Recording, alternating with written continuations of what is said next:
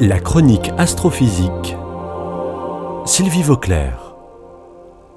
Nous savons tous que nous vivons sur une planète tout à fait particulière, agréable, sympathique, respirable, avec une température ni trop chaude, ni trop froide pour une existence confortable. Quoi, me direz-vous?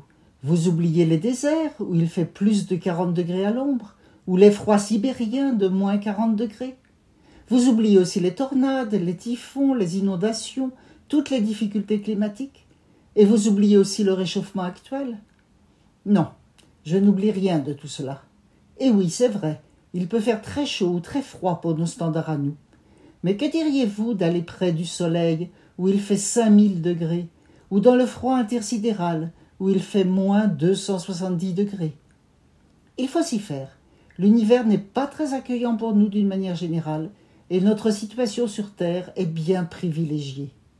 Plus les scientifiques observent cet univers peu accueillant, plus ils découvrent d'objets célestes un peu effrayants.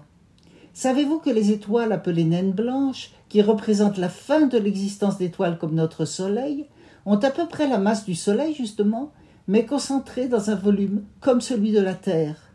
Sur une naine blanche, on pèserait trois cent mille fois plus lourd que sur Terre. Inutile de dire qu'on serait tout de suite écrasé, comme des crêpes. Et il y a pire, ce sont les étoiles à neutrons.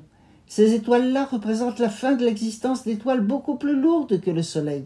Ces grosses étoiles commencent par exploser, et ensuite il reste une toute petite boule, qui peut être cinq cent mille fois plus lourde que la Terre, avec un diamètre de seulement vingt kilomètres.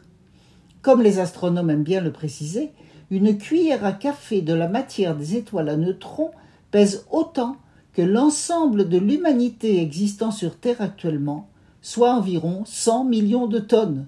Cela nous relativise un peu. En plus, certaines de ces étoiles à neutrons, qui sont formées de matière extrêmement dense, ont des sursauts qui produisent des éruptions extrêmement énergétiques.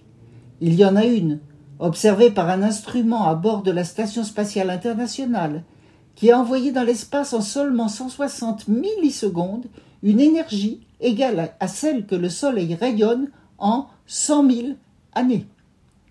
Oui, si nous prenons conscience de tous ces phénomènes hyper violents qui existent dans l'univers, nous ressentons d'autant plus le bonheur de vivre sur notre belle planète Terre, même s'il faut parfois lutter pour survivre.